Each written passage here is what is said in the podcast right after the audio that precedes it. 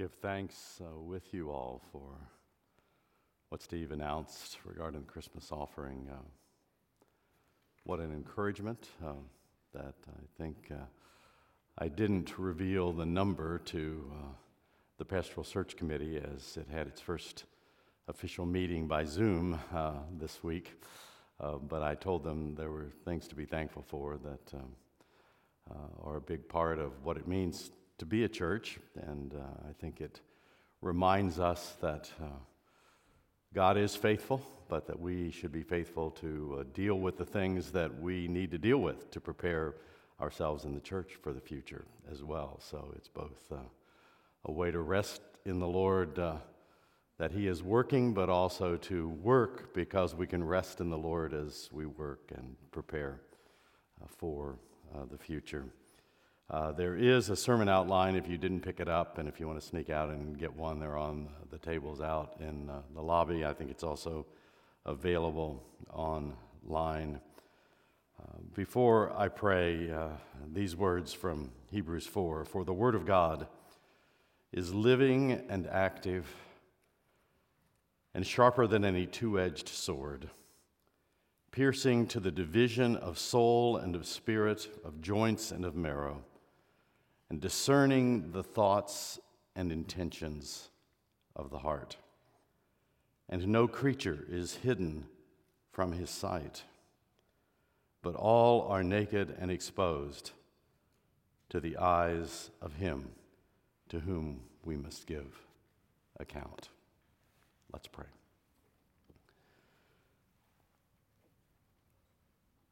Father, you both are the Word and have given us the Word in your Son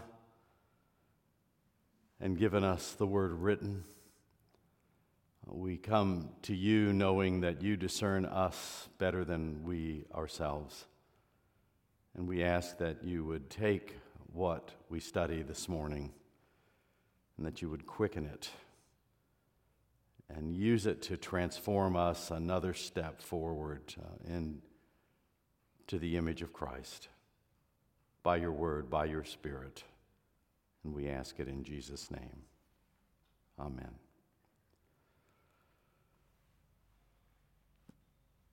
want to lay out before us this morning um, some thoughts and realities from uh, Second Samuel and First Kings chapter two, some texts that uh, some of you may never have heard a sermon on. And uh, when I read the first text, you may wonder, why am I hearing one this morning? But I think you will see quickly that in this narrative that weaves together King David of Israel's uh, interactions and dealings, and then his son Solomon's dealing with a man named Shimei, uh, that there is much to learn and much reminder that our present and our future safety are in God's covenant grace and mercy.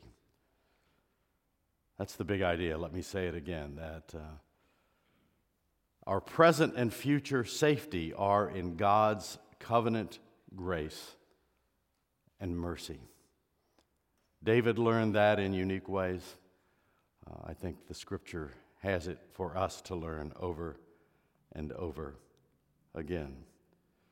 In this first section, I want us to look at King David, a sinner who, when God's light and God's discipline and God's grace uh, were shined on his sin, by God's grace, it revealed his heart from God. But it also revealed deeply how sinful he is. So to dig into that, I want to read first from Second Samuel sixteen, verses five uh, to fourteen. Hear God's word. "When David came to Bahurim," and let me just set the context. David has lost his kingdom to his son Absalom. There are a lot of pieces to the story as to why David and his men were fleeing Jerusalem. But fleeing they are, and they're on their way down to the Jordan River. So when King David came to Bahurim, there came out a man of the family of the house of Saul, whose name was Shimei, the son of Gera. And as he came, he cursed continually. And he threw stones at David and at all the servants of King David. And all the people and all the mighty men were on his, David's, right and on his left. And Shimei said as he cursed, "Get out, get out, you man of blood, you worthless man. The Lord has avenged on you all the blood of the house of Saul, in whose place you have reigned. And the Lord has given the kingdom into the hand of your son Absalom. See, your evil is on you, for you are a man of blood." Then Abishai, the son of Zeruiah, one of David's warriors, said to the king, "Why should this dead dog curse my lord the king? Let me go over and take off his head." But the king said, "What have I to do with you, you sons of Zeruiah? If he is cursing because the Lord has said to him, 'Curse David,' who then shall say, 'Why have you done so?'" And David said to Abishai and to all his servants, "Behold, my own son seeks my life. How much more now may this Benjaminite? Leave him alone and let him curse, for the Lord has told him to. It may be that the Lord will look on the wrong done to me, and that the Lord will repay me with good for his cursing today." So David and his men went on the road, while Shimei went along the hillside opposite him, and cursed as he went, and threw stones at him, and flung dust. And the king and all the people who were with him arrived weary at the Jordan, and there he refreshed himself. Would you take note that in the midst of this mess of losing the kingdom and Shimei's cursing him and David refusing to stop him, that David's perspective on his life is deeply God-centered? And that's why David is called a man after God's own heart. Even in the midst of this kind of circumstance, he's living coram Deo, before the face of God, and interpreting his circumstances that way. Before we look at the backdrop to David's response to Shimei, I want us to look at one difficult verse in this text uh, just for a moment. Uh, the verse is First Samuel sixteen twelve, which the E S V translates, "It may be that the Lord will look on the wrong done to me today, and that the Lord will repay me with good for his cursing today." And if you looked at other versions like the New American Standard and the N I V, you would find that they're all pretty much in sync with that idea of that the Lord will look on the wrong done to me. Uh, that word, without getting into a lot of technicalities, is the word out of the Septuagint, the Greek translation of the Old Testament. Uh, and it came to be in most of the translations because it seemed to make more sense out of the, the text. But I think this is one of these rare places where, uh, while it's an understandable translation, because the Hebrew word can mean several things. It can mean iniquity, it can point to the eyes and weeping that flows from the eyes because of affliction, and the ideas are all messed up together. But the Hebrew word usually is translated uh, iniquity. And thus you could translate verse twelve, "It may be that the Lord will look on my iniquity," David says, "and that the Lord will repay me with good for Shimei's cursing today." And the thought is, and you'll see in just a moment how much that fits the narrative of Second Samuel. David's thought is that God is such a God that I deserve to be cursed. He's, he's being faithful. in allowing me to be cursed because of my iniquity. But perhaps God will be, as he sometimes is, a God who, even though he's giving me the judgment that I deserved and was promised, that he will yet bring good to me through this negative thing that he promised would happen to me. Do you catch the drift? To understand it, uh, it's helpful to go back and uh, look at Second Samuel chapter twelve. If you've got your Bible with you, you might want to turn there for just a moment. Second Samuel twelve, seven through fifteen. And you'll see how this fits into what's happening in David's life. Second Samuel twelve, seven, Nathan said to David, "You are the man." This is after David's sin with Bathsheba. "Thus says the Lord God of Israel, I anointed you king over Israel, and I delivered you out of the hand of Saul. And I gave you your master's house and your master's wives into your arms. And I gave you the house of Israel and of Judah. And if this were too little, I would add to you as much more. Why have you despised," God says through Nathan to David, "why have you despised the word of the Lord? To do evil in his sight? You have struck down Uriah the Hittite with the sword, and have taken his wife to be your wife, and have killed him with the sword of the Ammonites. Now, therefore, the judgment. The sword shall never depart from your house, David, because you have despised me." Here's David, the man after God's own heart, and God twice in one paragraph says, "You despised my word, you despised me. You've despised me and taken the wife of Uriah the Hittite to be your wife. Thus says the Lord, behold, I will raise up evil against you out of your own house. And I will take your wives before your eyes and give them to your neighbor, and he shall lie with your wives in the sight of the sun." And if you know the story, when Absalom came in and took over Jerusalem, David had left ten of his concubines to take care of the house. And Absalom, got, his son, got evil counsel and went in to David's concubines on the roof of the palace in the eyes of the city to make himself a stench in David's eyes and to make the breach between them even greater.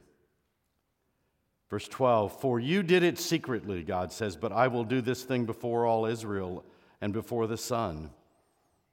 And here's David's response. David said to Nathan, "I have sinned against the Lord."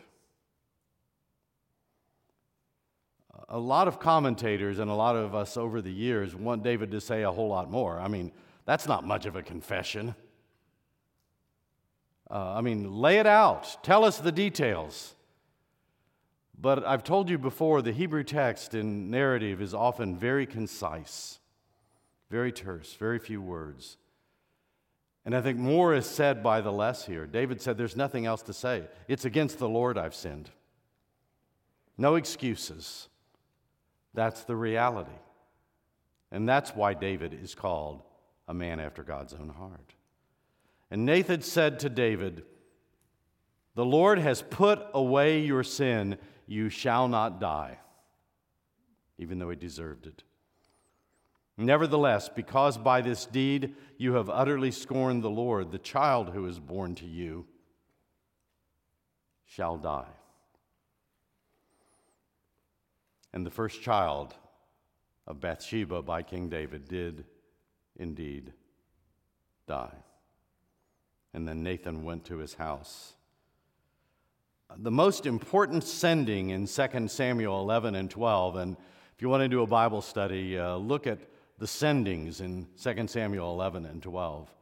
The most important one in this chapter is the Lord's sending Nathan.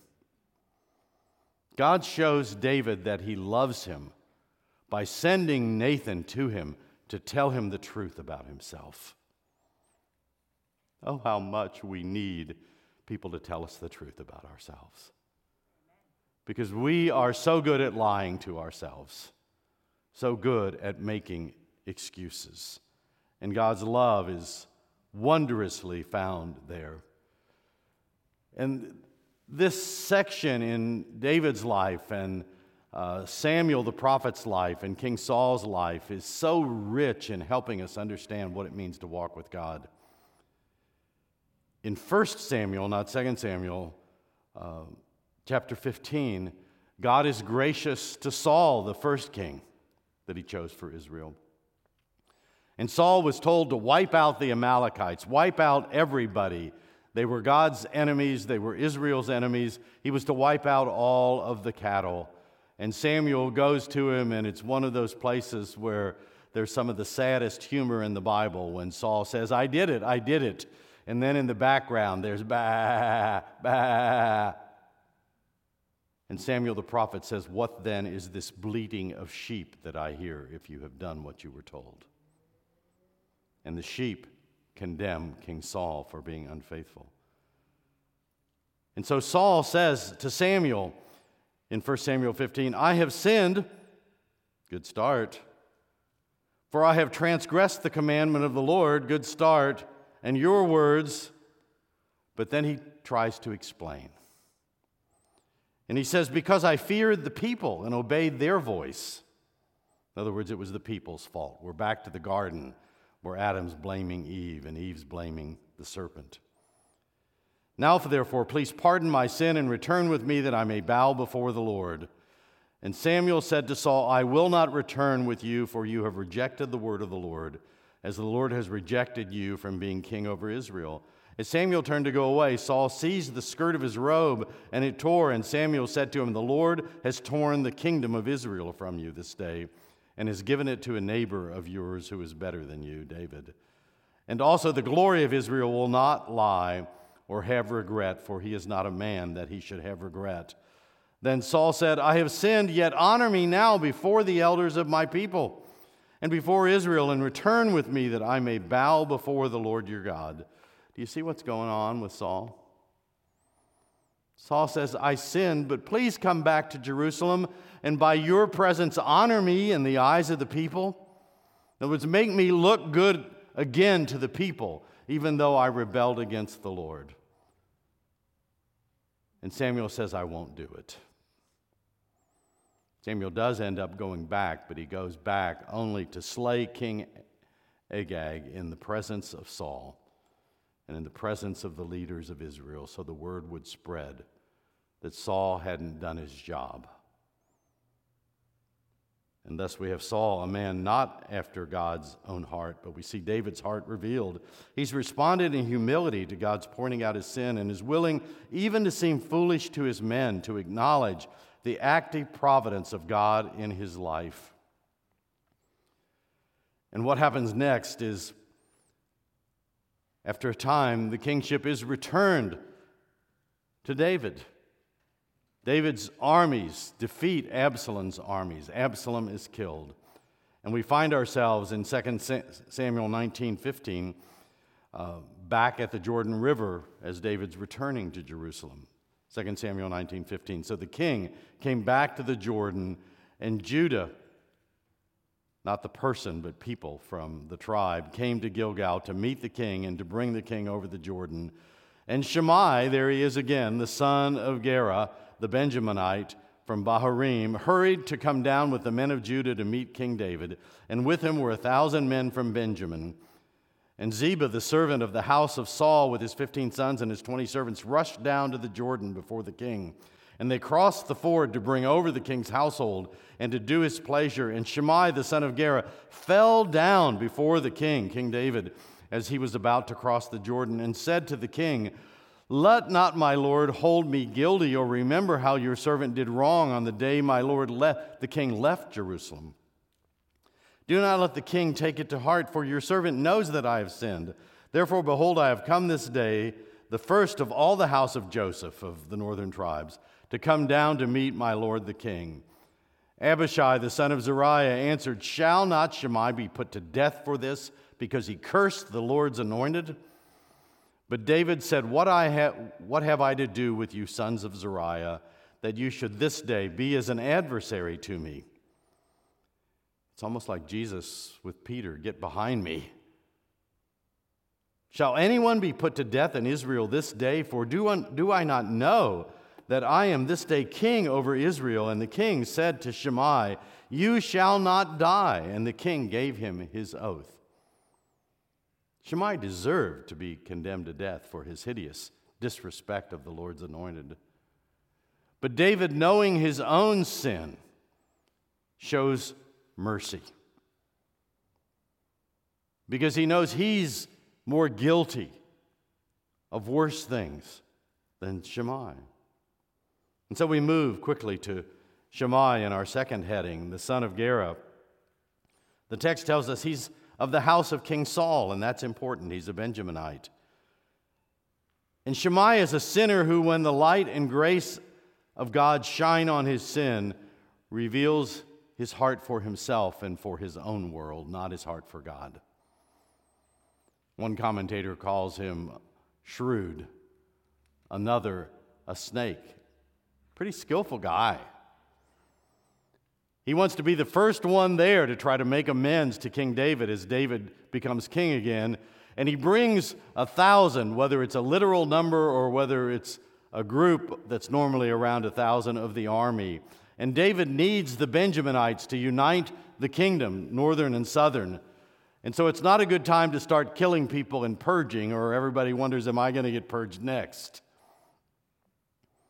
And David, out of both humility and his own shrewdness, doesn't kill him. And so I want to move us forward quickly in the text to First Kings chapter two. David is near death, and his son Solomon is about to take over. And David is preparing Solomon to uh, establish the kingdom firmly, to deal with their the enemies. And so First Kings two, verse eight, he reminds Solomon, in addition to three other characters that he talks to him about, you can read it in First Kings two. And there is also with you, Solomon, Shimei the son of Gera, the Benjaminite from Bahurim, who cursed me with a grievous curse on the day when I went to Mahanaim. But when he came down to meet me at the Jordan, I swore to him by the Lord, saying, I will not put you to death with the sword.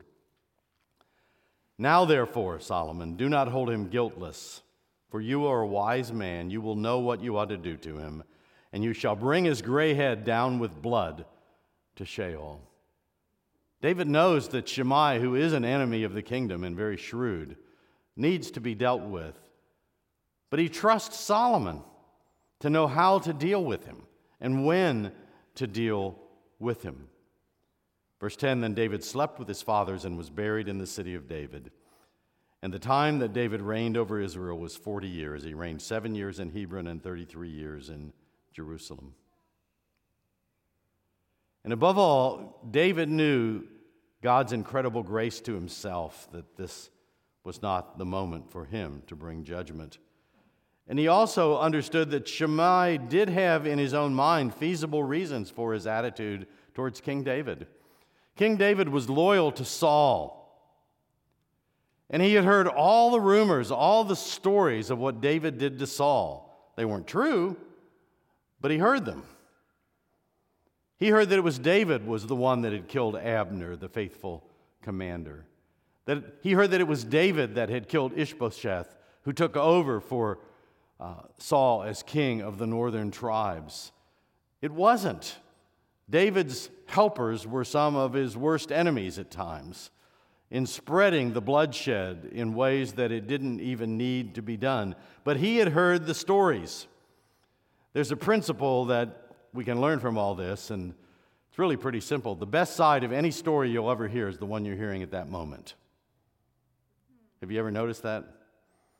The best side of any story you ever hear about an event, a happening, is the one that you hear at that moment. I had a mentor who told me uh, about his early weeks in a new church as a pastor, and he had this sweet young wife come in to him and want to talk to him, and she began to pour out her heart about what her young husband had said to her, and uh, what he was like towards her. And the worst of it all was at the end of one conversation that turned into a battle, uh, the husband had locked her in the bedroom closet.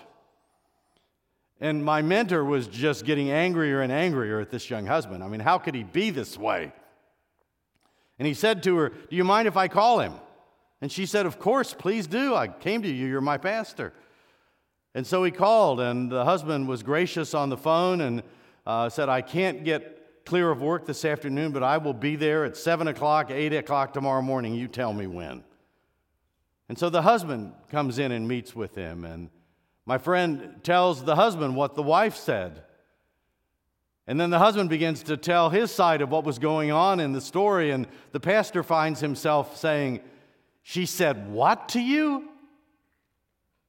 She was doing what? She was tearing up what? And all you did was lock her in the closet for a minute or two so she could calm down?" Now, I'm not recommending, husbands, that you lock your wives in the closet. Don't say that. But I just want you to understand there's more than one side to a story, isn't there? And often we're quick to judge. We're not slow, quick to listen and slow to speak and, and slow to get angry. But let's pick back up the story very quickly and see how Solomon's wisdom is displayed. First Kings two, verse thirty-six. "Then the king, Solomon, sent and summoned Shimei and said to him, 'Build yourself a house in Jerusalem and dwell there.' Shimei deserves death, but Solomon says, 'Build your house in Jerusalem.' I know you got a house a few miles outside, but you build your house in Jerusalem. 'You dwell there, and you do not go out from there to any place whatever, for on the day you go out and cross the brook Kidron, know for certain that you shall die. Your blood shall be on your own head.' And Shimei said to the king, 'What you say is good, as my lord the king has said. So will your servant do.' So Shimei lived in Jerusalem many days, but it happened at the end of three years that two of Shimei's servants ran away to Achish, son of Maacah, king of Gath, down towards the coastal plain and the Mediterranean. And when it was told Shimei, 'Behold, your servants are in Gath,' Shimei arose and saddled a donkey and went to Gath, to Achish, to seek his servants. Shimei went and brought his servants from Gath. And when Solomon was told that Shimei had gone from Jerusalem to Gath and returned, the king sent and summoned Shimei and said to him, 'Did I not make you swear by the Lord and solemnly warn you, saying, "Know for certain that on the day you go out and go to any place whatever from Jerusalem, you shall die"? And you said to me, "What you say is good, I will obey." Why then have you not kept your oath to the Lord and the commandment with which I commanded you?' The king also said to Shimei, 'You know in your own heart all the harm that you did to David my father. So the Lord will bring back your harm on your own head. But King Solomon shall be blessed, and the throne of David shall be established before the Lord forever.' Then the king commanded Benaiah, the son of Jehoiada, and he went out and struck Shimei down, and he died. So the kingdom was established in the hand of Solomon." As we tie this all together, um, at least two important things are being stressed at Solomon's reign, as Solomon's reign is established. And that's important because it shows that the Davidic covenant, the promises of God to David, will go beyond David and ultimately be completed in Jesus. One we've already mentioned, trust in God's covenant promises and, and ways. Uh, that's what was being asked of all the people. The other is regard dealing with the king's enemies, and it has two aspects. For Solomon to be safely established as king, the king's enemies need to be dealt with. That is a reality. And some have noted that there are probably at least a couple of reasons why Solomon wants Shimei in Jerusalem. He can keep an eye on him. Pretty shrewd king. Those who would undermine Solomon must be dealt with. Adonijah, Abiathar, Joab, and then Shimei. They're all in this second chapter of First Kings. And note that there's an end times parallel here. I can only touch on this. The kingdom is being established. What Solomon is doing may seem a little rough when you read it, Uh, but if you think Solomon was being rough, read the book of Revelation of what Jesus does to establish the kingdom and who gets into the holy city and who doesn't. And go back to the prophecies at the end of Isaiah and see the foreshadowing of all of that. But I think what is most remarkable about God's dealing with Shimei is the means of covenant mercy that Solomon's offer, offers him. The text doesn't spell this out, but if you know the Old Testament, uh, it ought to jump out at you. You know, where is Shimei to be safe? In Jerusalem. What is Jerusalem? The city of God. The city where the Ark of Covenant is. The city where the mercy seat is. Where Solomon is showing him mercy at the footstool of God's feet. I love that. I think I may have mentioned to you that the, the Hebrew in Psalm ninety-nine and other places stutters. It, it calls the mercy seat the foot footstool of God, reminding us that only God's feet fit in this glorious building, whether it's Herod's or whether it's Solomon's.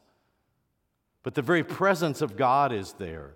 And if Shimei would only cling to the mercy, not only of Solomon, but the mercy of God, and stay close to the Lord and to the king, he would be safe, the city of peace. But he forfeits his life because he will not cling to the only true place of safety. And I remind you, your present and future safety lies with God's covenant grace and mercy. The ultimate mercy seat in Jerusalem, the cross of our Lord Jesus. So how do we apply this? And very quickly, and then we're done. How do we live out the mercy of God's mercy seat on the cross? Thirdly and finally, we have a new heart for God if we're born again in Christ. And And it's revealed in our being slow to believe gossip of one another, of our being quick to listen and slow to speak. For the wrath of man does not promote the righteousness of God, James tells us. We can learn from Shimei that we need to value, really from David, Uh, Shimei, by contrast, we value God's presence, His grace, and His mercy, and in Christ above all. And David stayed close to God, before the face of God. Even in his sin, he turned quickly there. So be careful with your lips. The book of James, the tongue causes great harm in the church and in the world. Two, know the greatness of your own sins as you consider how you'll deal with your critics. Especially in your own family, when you're hurt by your spouse or your children, whether they're young or adult children. What do you deserve? Long for God to answer your iniquity with grace, and long for it for others. Uh, brothers and sisters, the older I get, the more I'm aware of how much I've messed up over the years, uh, of sins of omission and lack of wisdom in dealing with my family. At times also with the church. So how should I deal with others? Should I be shocked at what happens in some churches? No. Doesn't mean I have to like it. But I need to know that if I know myself, I must respond like David does and, and be a man after God's own heart. What do I deserve? Long for God to answer your iniquities with, with grace. And, and long for others to have their iniquities responded to with grace, rather than that they get wiped out and, oh, he got what was coming to him. And just so I don't get accused of uh, never meddling, let me really bring it home to U P C as we come to the end of it. Um, I've been here long enough to have heard several sides of stories uh, regarding some of the various staff who've left U P C in recent years, and some of the turmoil that that's caused, and it's caused some to already leave. And I've said to you before, I'm not here to assess blame on individual people, former or current, not here to assess blame on the elders, though I am here to help the elders better understand what's transpired under their leadership and in the leadership culture so that they can learn and better prepare for the future, because living in the present and the future are the only options that we have. And praying for God's mercy. But what I'm speaking about now is that we use appropriate comparisons and contrasts as we study these Bible texts. Uh, I almost fear to say that. Did, did you know that the S A T over the last fifteen, twenty years has taken out uh, uh, all analogy questions pretty much that required you to know how to make comparisons and contrasts? Which is why communication in our culture is utter chaos. People don't even know how to say it's like Hitler in this way, but it's not like Hitler in this way. You may be like a Nazi in this way, but here are forty ways you're not like a Nazi. We don't even know how to think. We're being wrapped around the devil's hands, you know, by the foolishness of our cultural teaching. But we, if we apply the Scripture carefully, can look at ourselves through the mercy seat of the cross. And whether decisions or indecisions, there are things that elders, pastor, and staff could have done better over recent years. There have also been frustrations on the part of some that no doubt had real legitimacy, but there have also been actions in the manner in which some have left that brought further hurt and harm, because they need the mercy of God as much as the ones that they felt hurt them. Do you hear me? We rarely get it right. We can only do the best we know how to do and, and pray that we'll let people come into our lives in the moment, and if not, at least afterwards, and look honestly at ourselves. Here, I think David's personal mercy to Shimei is a great model to us, in spite of all of David's other weaknesses. And I could preach you another whole sermon on how badly David treated Absalom by not disciplining him, and then halfway disciplining him and turning him bitter. And Absalom was very gifted, and it cost David and the kingdom greatly. But even though David knew that Shimei could cause Solomon trouble, he left it to Solomon on how to deal with Shimei. And Solomon showed grace. Live in Jerusalem before the face of God and the king, and you shall live. And it was Shimei's own character and sin, refusing that mercy and leaving the safety of the presence of God in the city, that brought his own judgment on him. Brothers and sisters, uh, King David was the greatest king of Israel. And what a mess. If you can read the story of King David's life and not weep, and then not see things in your own life, you're not really reading the biblical text. The life of King David in the Bible is one of the places where the statement is true that the Bible is a book that if man alone could have written it, he wouldn't have. Because the greatest hero is the greatest jerk and failure. But when the light of God shines, he turns back to God. And he's ultimately more concerned about the glory of God. And he'll even trust God with the judgment. He doesn't want to choose when he's given the option. We as U P C uh, need to learn from David, who loved God greatly, was disciplined and discipled greatly, and showed mercy greatly. And my prayer is that we, like David, will sing psalms and hymns like he sang, that put our tender hearts before God, and that we'll love our brothers and sisters, whether we're mad at them for leaving or we're wondering if we ought to leave with them. I'm so thankful you haven't left. And I pray that God, and I've watched this over other interims, uh, people come and go sometimes two or three times in the process, uh, including when the new pastor comes. But God's in charge of it all. And just in case you haven't caught this point, I'll end with this. God's in charge. You're not. Let's pray. Father, there is nothing like your word. that can give us discernment that goes to the depths of our being. And in that discernment, Lord, you promise to make us more like Jesus, even if it hurts, and it will. Give us endurance, and let us hug one another and encourage one another along the way. We pray in Jesus' name. Amen. Having heard of God's mercies, let's stand and respond by praising him.